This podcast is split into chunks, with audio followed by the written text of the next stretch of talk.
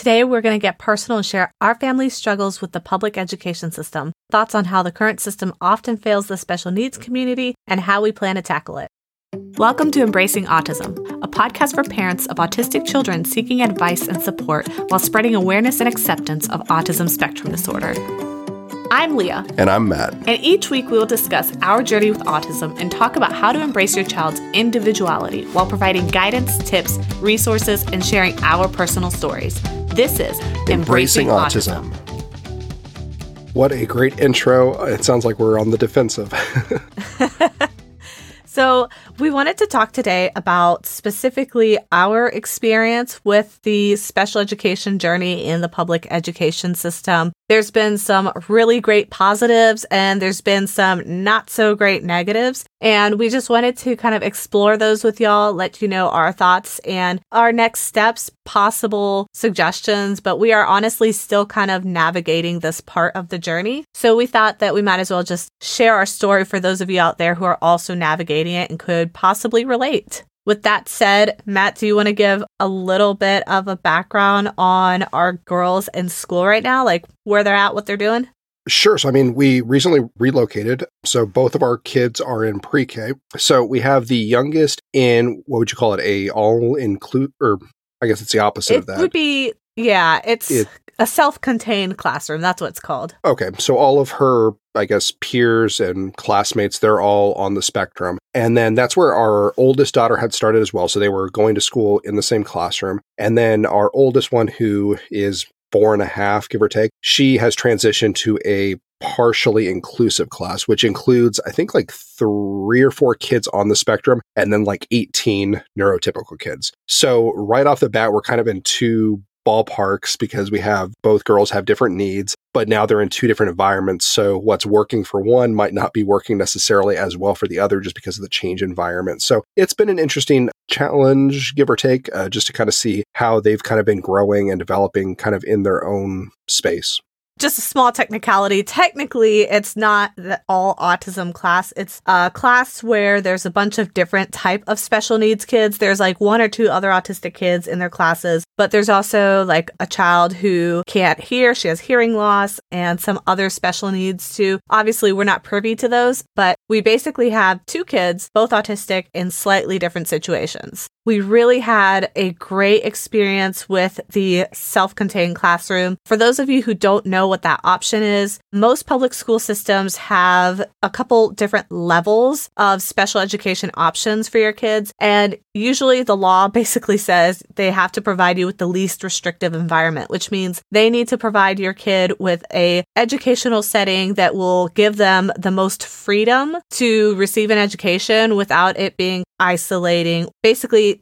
it's an incentive to get them to try to integrate your child as normally as possible into the school. So our kid, the youngest one is in the second lowest tier, which is the more contained one. The self-contained classroom means this class is isolated on its own with only special education children. And so they eat lunch in their room. They have recess just amongst themselves. Like it's kind of like isolated from the rest of the class. And so that's considered a more restrictive environment for kids who have more severe special needs. That's our kid who would be considered a level three. Our level two kiddo, who's a year older, she is in that hybrid model. And that's the one that is a more inclusive environment where they try to integrate your kid with neurotypical peers or peers who don't have any sort of disabilities. And the goal there is to basically help it be a more inclusive environment where your kid doesn't feel like singled out and they get exposed to more typical behaviors, which for autism is really helpful because oftentimes an autistic kid will, you know, echolalia, parrot, they will mimic behavior, things like that. So if you have them in a purely special education setting, sometimes that can be more harmful because they don't really learn or see proper behaviors and they'll mimic or parrot improper behaviors, like who knows, maybe saying inappropriate things or what it may be. But that's basically their situation right now. We have them kind of on this like split path at the moment.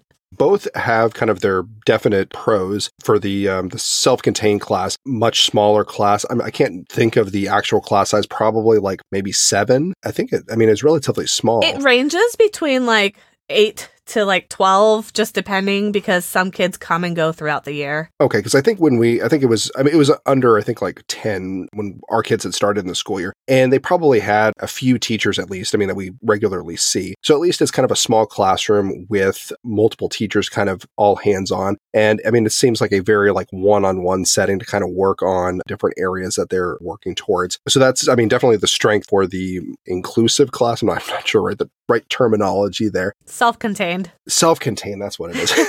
Self contained, meaning it's like its oh, own little microcosm. It's like its own little government. Right, right. And then for the other one, it has its perk as well because then, like our oldest daughter, she's able to start working on engaging in conversations with neurotypical peers. So she can kind of work as far as like, oh, how do I engage in a conversation at the playground if I want a kid to play tag with me or go down the slide together or something? So it kind of challenges her in the sense where she can kind of work towards give and take, taking turns that might not necessarily be there with the other class. So they definitely have their pros. Like everything, there's pros and cons. So some of the other uh, struggles. It might be as far as like the opportunity for growth for the self contained class might not be there as far as like the conversations, because you might not be able to engage in conversations with your peers because they might not be able to carry on a conversation, or you get a lot of the echolalia and such. So the conversation doesn't really develop between the kids. And then the second option is the uh, the struggle with the larger class. So our oldest daughter, she's in a class I think of about 18. I can't remember if it's 18 neurotypicals plus the four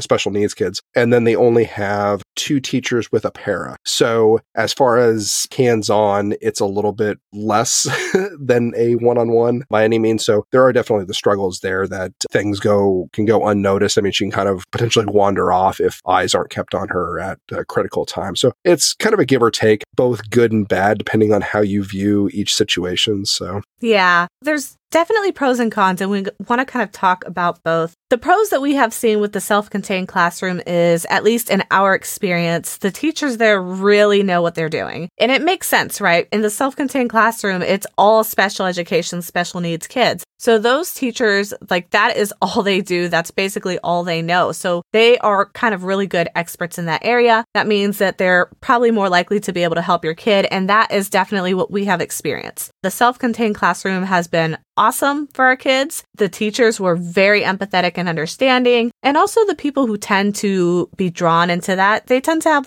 some sort of like life experience. So we found out that like our special education teacher, she actually had an autistic child herself, which obviously means it comes with more empathy and understanding towards autistic kiddos. So that has definitely been beneficial for us and we had a great experience there. When it comes to that more inclusive environment, we really were looking forward to moving our eldest because she was in that self-contained classroom and kind of graduated out. And we were really looking forward to moving her towards this inclusive environment because there really are a lot of perks. You're integrating them with neurotypical peers, which gives them the opportunity to practice more of those like social pragmatics so they can learn how to like take turns with a kid, play games, things like that, that you just can't learn with other kids who don't have those skills. So we really were looking forward to that transition for her but it hasn't really been what we thought it would be. And I think a lot of that has to do with the fact that since there are less special needs children in that classroom, it feels to us, at least in our experience, that the teachers aren't as well equipped with handling special needs as they were in the self contained classroom, for instance. I don't know, did you get that feeling too?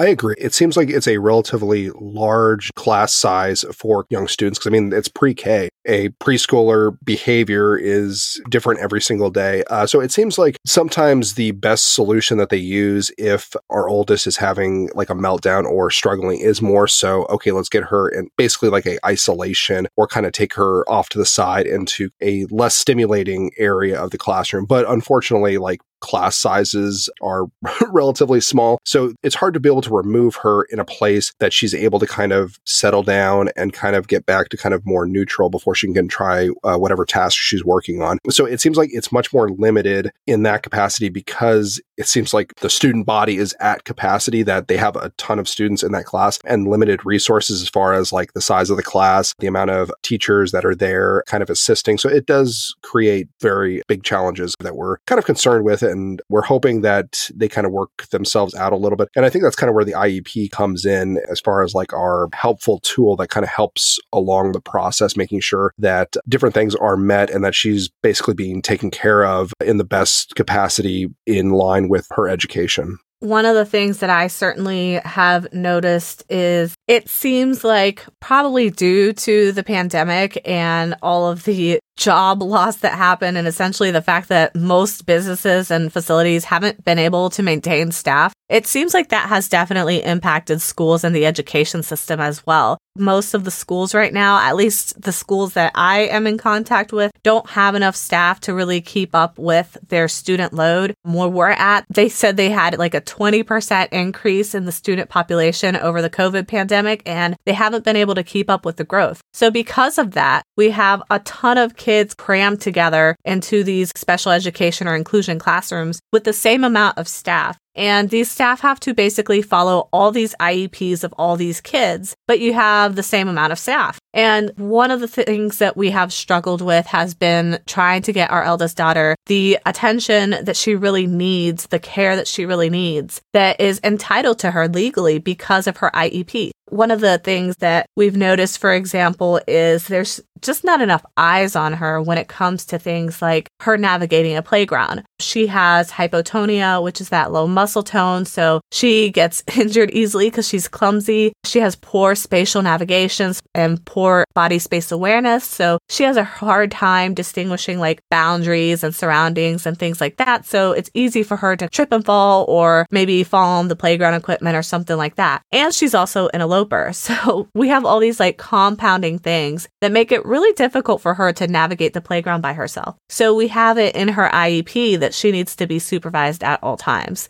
And that is something that has been difficult for the school to do. I think it's honestly because of, again, that staffing issue. But our kids are legally entitled to these protections and there is a reason for it. Like our kids can get hurt if they don't have this supervision on the playground because that is essentially what happens when you don't accommodate these needs. And that is what has happened for our child on multiple occasions. She's gotten hurt a couple times because she is not really aware of how swings work. She doesn't understand that when a kid is on a swing and it goes back, she doesn't understand that it's going to come back. And so she'll stand in front of it and get kicked in the face. She has some clumsiness. So if there's parts of the playground that are made out of concrete, which there are, then she can get injured and she has. And so for us, it's really important for her to have that supervision. And it's been a challenge because we've learned the hard way that schools are really anti getting you that one on one support that you need for your child. Right. That has been the biggest challenge as far as trying to get a like personal aid as a one on one to make sure that she is basically supervised at all times at the playground. As you mentioned, there have been a couple of injuries and thankfully things have improved as far as her ability on the playground. So we noticed that I guess her uh, special education teacher had worked with her as far as making sure that like when you're walking up a platform, you're watching your feet and gauging where the edge is so you don't walk too far are. So, I mean, thankfully, there have been those components where they have done kind of one on one sessions with her on the playground. But then there's other times where she'll get hurt and we'll kind of ask, like, or inquire, kind of like, hey, like, what happened? And they're not able to actually tell us, like, how it actually happened. They just kind of mention, like, oh, we took our eyes off her and she had like fallen down on the ground and we took her to the school nurse and everything is okay. But it's just kind of the question of like, well, okay, I shouldn't have necessarily gone off of her if it's in the IEP that she basically requires, at least while she's like outside on the playground, basically like eyes 24 7 forever, however long the recess is. I don't know if it's like 15, 20 minutes or so. And that's where obviously like a one on one aid would be a huge help because that one aid could focus just on her, making sure that she is safe and able to play with her peers like all the other neurotypical kids would be able to.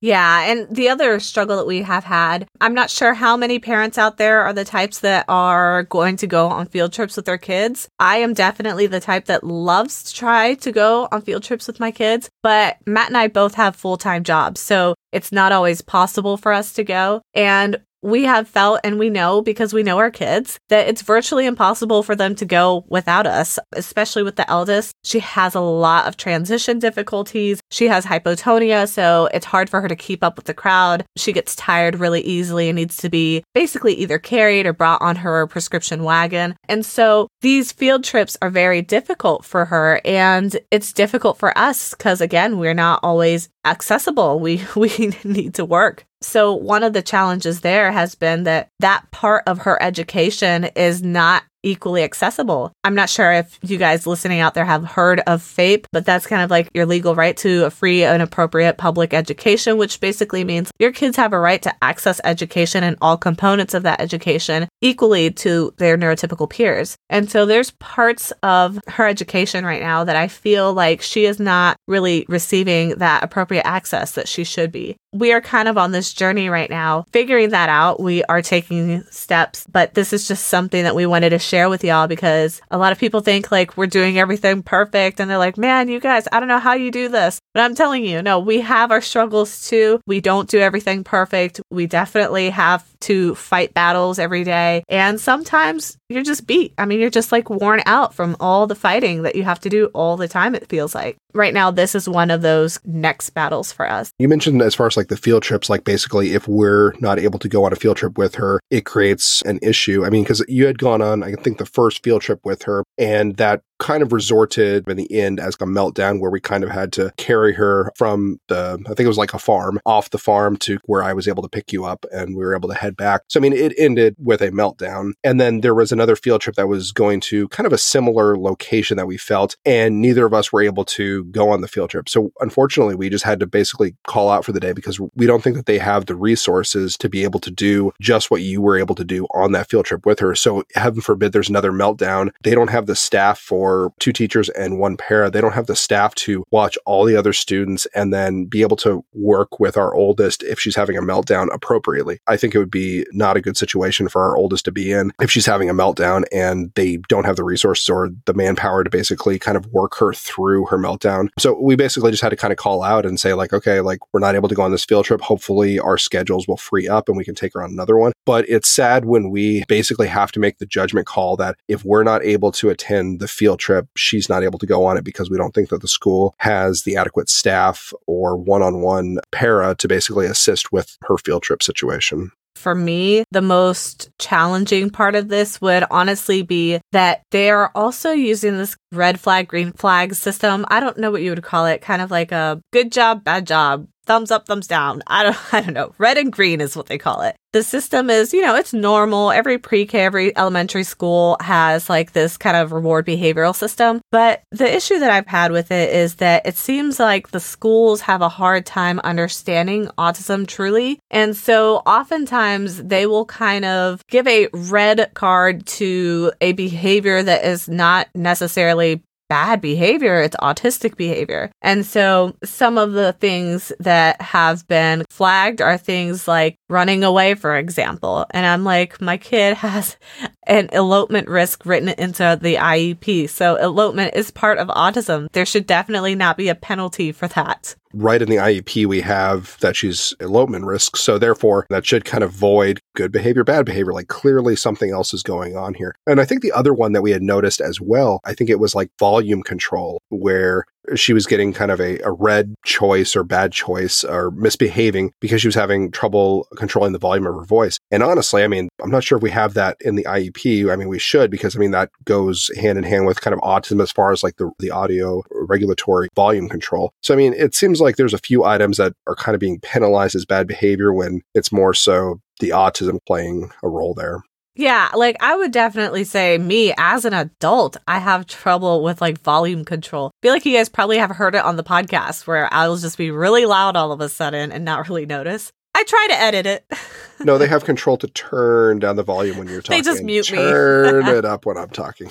yeah, I definitely like I do a lot of editing on this podcast. So for all y'all listening live, I am sorry. But that's part of autism. It's that volume control, the inability to really understand or appreciate when you're getting too loud or too quiet according to like your surroundings. So flagging something like that as like a red behavior to me is like really inappropriate for autism. And so that's really been a struggle for us because our kids have been getting flagged, or at least the oldest one has been flagged for things that I think are clearly autistic behaviors. And some of these things are even in the IEP. That seems like something that definitely needs to be addressed. And we don't want to lay all our cards on the table because this is in the process right now. So we don't want to really necessarily out ourselves with everything that we're doing behind the scenes, but we are going through processes to try to address these things. As amicably as possible because again, I have a lot of respect for the school. I know that it's probably really a staffing issue or training issue or something like that. I think these teachers really do care about the kids. I just feel like there might just not be enough or adequate support for them. Oh, sure. I mean, I, I, think it's more so a staffing concern than anything else. Because, I mean, obviously, I mean, the teachers got into teaching for a reason because, I mean, they want to be with kids and have these interactions and such. I mean, I, I wouldn't necessarily say anything bad that they're going out of their way to do something wrong by any means, but I, I think sometimes they might not remember exactly what is in the IEP when they're incorporating rules or behaviors that have already been in place longer than our daughter has, for example. So, I mean, she started back in, I think, October at this new school. The rules have already been in place before she got there. So it's more so keeping in the back of your mind, like, oh, okay, she has special rules that help her kind of navigate as far as the IEP, help her navigate her education plan. So I understand she's not the only one in the class. So there are other children with IEP. So it's just, I'm guessing, trying to recall, oh, okay, this child needs this accommodation. Let me make sure that that is met. Okay, it doesn't work out well with the rules that are in place. Okay, we need to make a modification for this child. So, I mean, unless you're constantly reviewing each of the files for each of the special needs children, it can be difficult to try and remember off the top of your head who needs what accommodation when. Yeah. And so I called this episode Failure to Thrive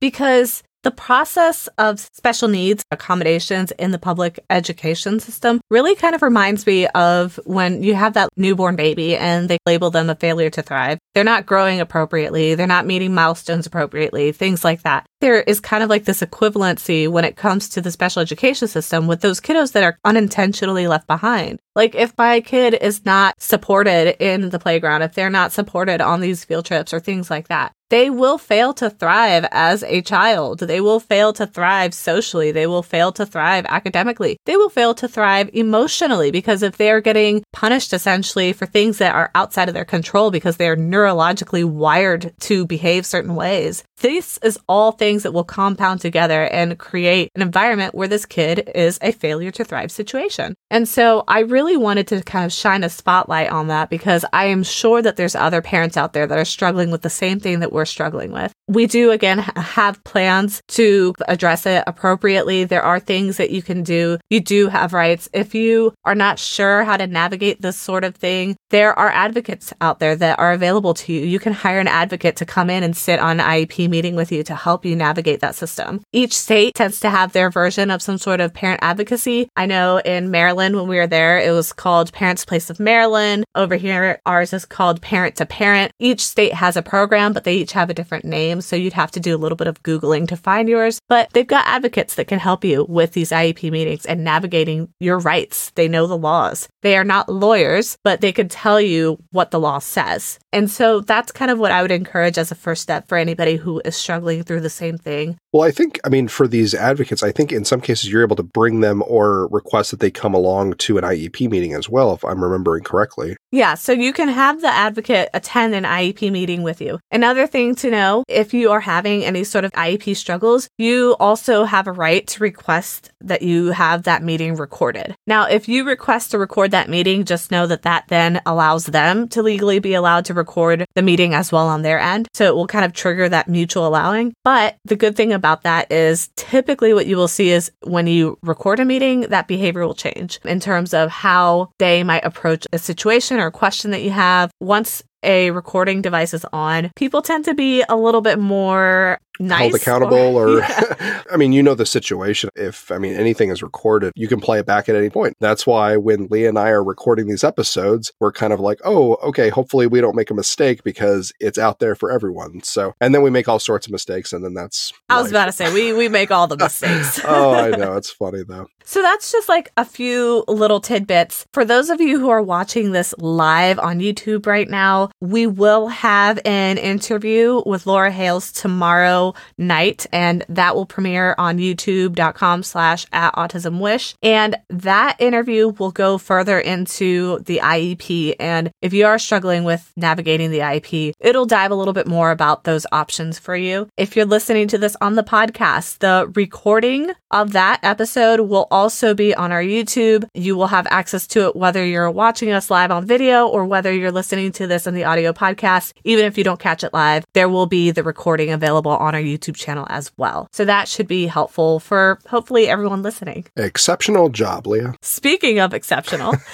this episode was actually sponsored by a little institution called Eli. Now, I mentioned this earlier, but I really wanted to bring them out again because they helped us sponsor like 135 kids, I believe, Yeah. in our Christmas Wish program. So I just want to give them a little bit of a shout out because I really am a believer of what they do. And for those of you who are having this struggle with the education system, like right now, we're having to look into public school options that are different. We're trying to look into charter schools. We're looking into private schools. We're considering homeschool. Like we are just trying to figure out where we want to have our kids because we feel like the public school system might not be the best option for them right now. And so if you're in that situation and you happen to be in Deltona, Florida, I would love to recommend the Exceptional Learning Institute. The Exceptional Learning Institute is also known as Eli, and it's a private school located in Deltona, Florida. It's for kids of all ages and it provides individualized education for maximum benefit. Eli goes above and beyond by including life skills, social emotional learning, and generally adopting the environment to suit the child instead of expecting the child to integrate to the school. So, this is really great because it allows the students to move at their own pace while still striving for their academic, social, and other types of goals. So, it's not just academics. So, if you are in the Deltona area, and that again is Deltona, Florida, then consider the Exceptional Learning Institute, where their motto is it's a great place to grow. For more information or details on Eli, please visit their website at exceptionalinstitute.org today. There's a ton of information there. We've interviewed the owner on a previous IRL episode, and it's run by an autistic adult. So they're very accommodating to autism and have a total empathetic view on that. So that was just a little a little tidbit because I think it's appropriate when it comes to this episode for everyone looking for alternative options because I know we are. If only they moved just a little further north.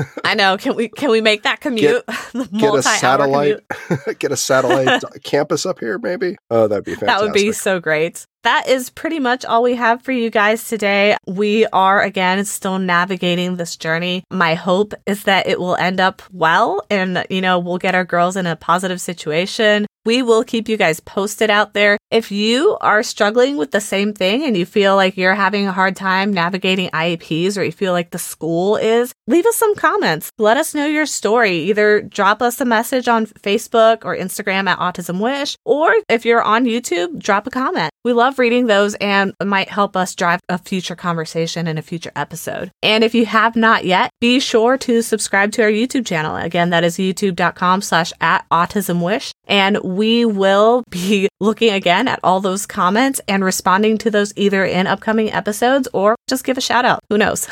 Might see it live. yeah, All right. we might call you out live. Unless you don't want to. Then we'll just ignore you. Sounds good either way. All right. All right, everybody. Thank you so much for tuning in, and we'll check you out next time. Thanks. Bye. Bye. This has been the audio from the Embracing Autism podcast live stream series. Please check out our YouTube channel at youtube.com slash at autismwish to catch these shows live. Otherwise, stick around next week for our next episode. This is Embracing Autism.